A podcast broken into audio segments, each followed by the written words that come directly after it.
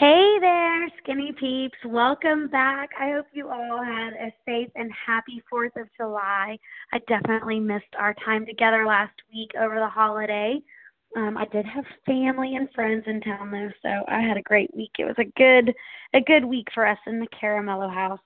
If this is your first time listening with us, a very, very special welcome to you. I'm so glad you're here. You are listening to your weekly skinny with Jesus.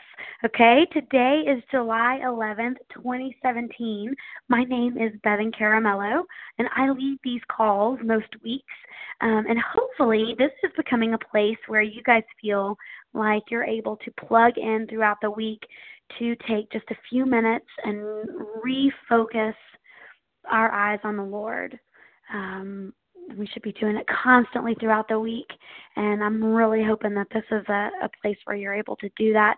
If you're driving down the road, you can pipe this through on your Bluetooth by um, going to the playback number, or if you're listening to the live call, you can do it that way as well. I also post these calls under the Files tab in our Weekly Skinny Facebook page, so you can listen to them online that way. Right now, we are in the middle of our short and sweet summer series. Okay, we're keeping things short and sweet during these hot, hot, and oh so busy months. It's pretty simple, okay? We're calling it What God is Showing Me This Week. And I will give you um, some scripture along with what God and I have been working on or working through. Um, in in the passages that I give you. And then my challenge for you is to keep going with it. To take the verses that I point you to and read more. Okay, go further. Meditate and pray over these scriptures and ask God to show you even more. And then I would love to see your comments on our Facebook page too about what God is showing you this week.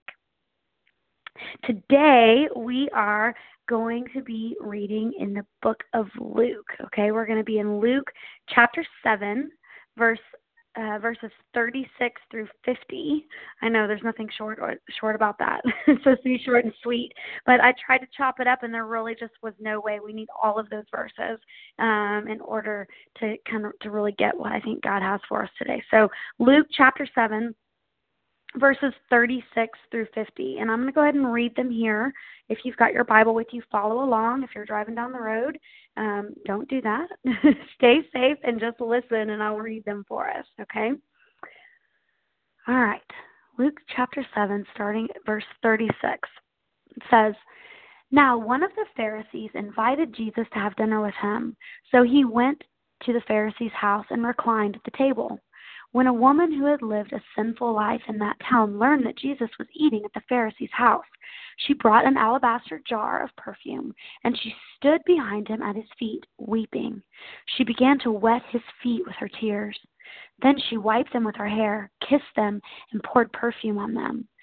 When the Pharisee who had invited them saw this, he said to himself, is this, if this man were a prophet, he would know who is touching him and what kind of woman she is, that she is a sinner.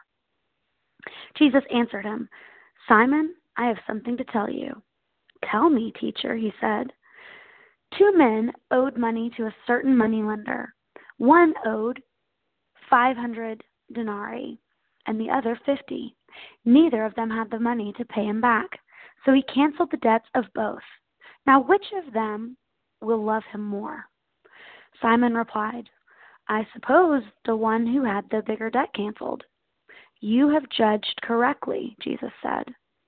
Then he turned toward the woman and said to Simon, Notice right here, I just want to reiterate.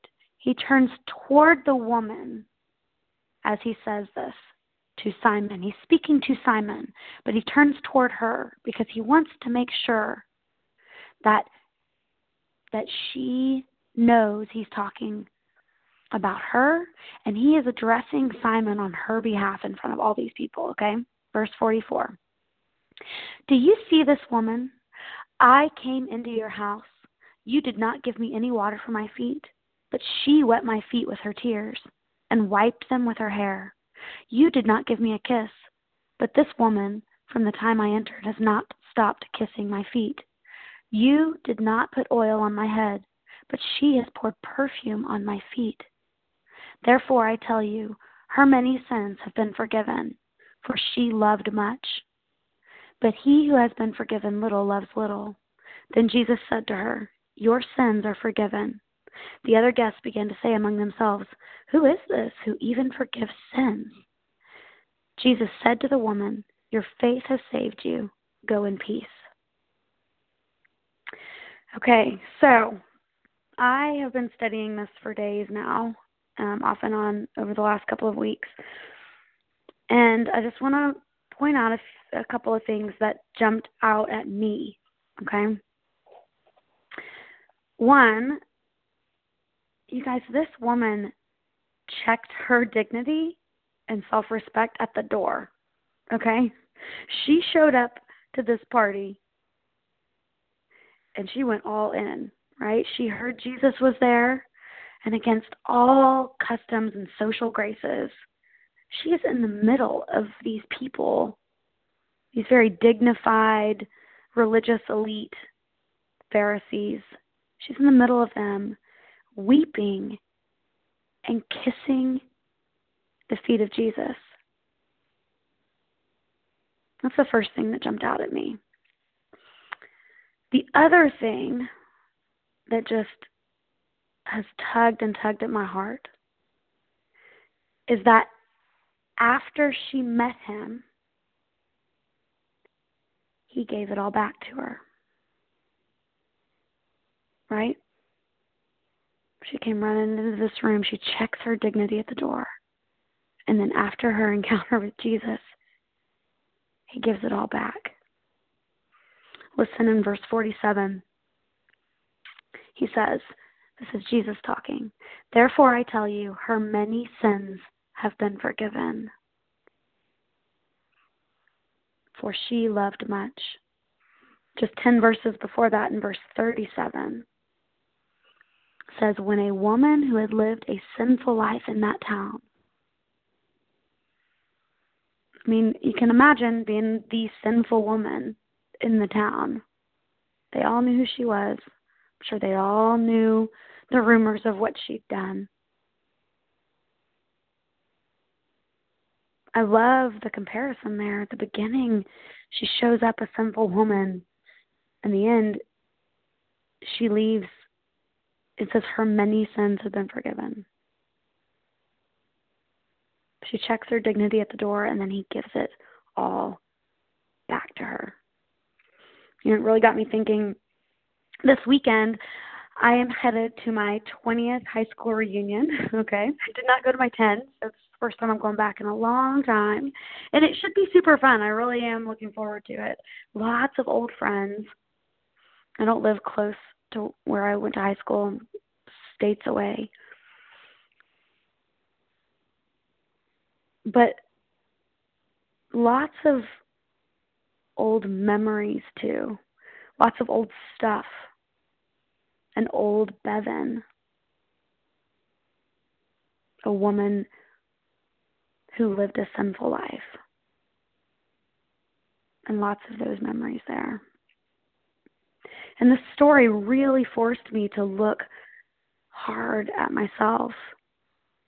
This woman in Luke chapter 7 you know, she didn't look or feel or act the same when she left that party.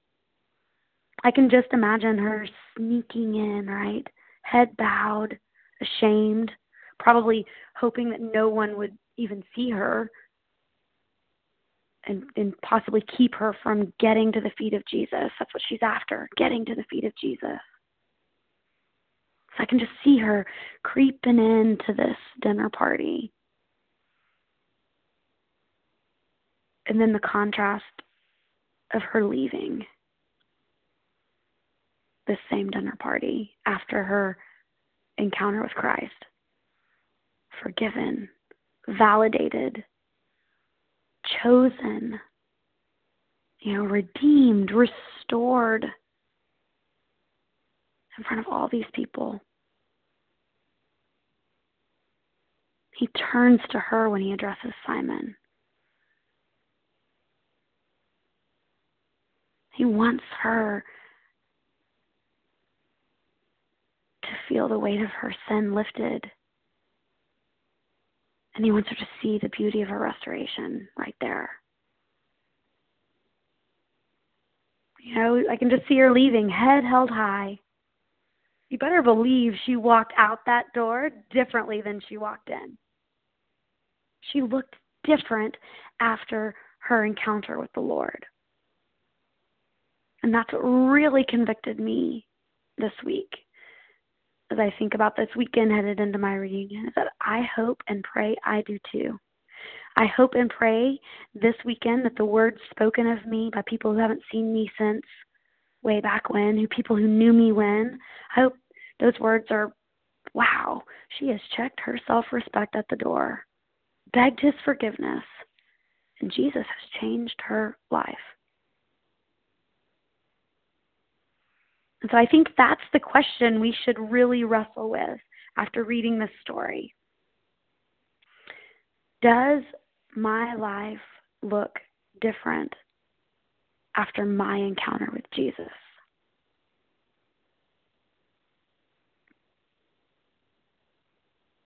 Verse 50 says, Jesus said to the woman, Your faith has saved you. Go in peace.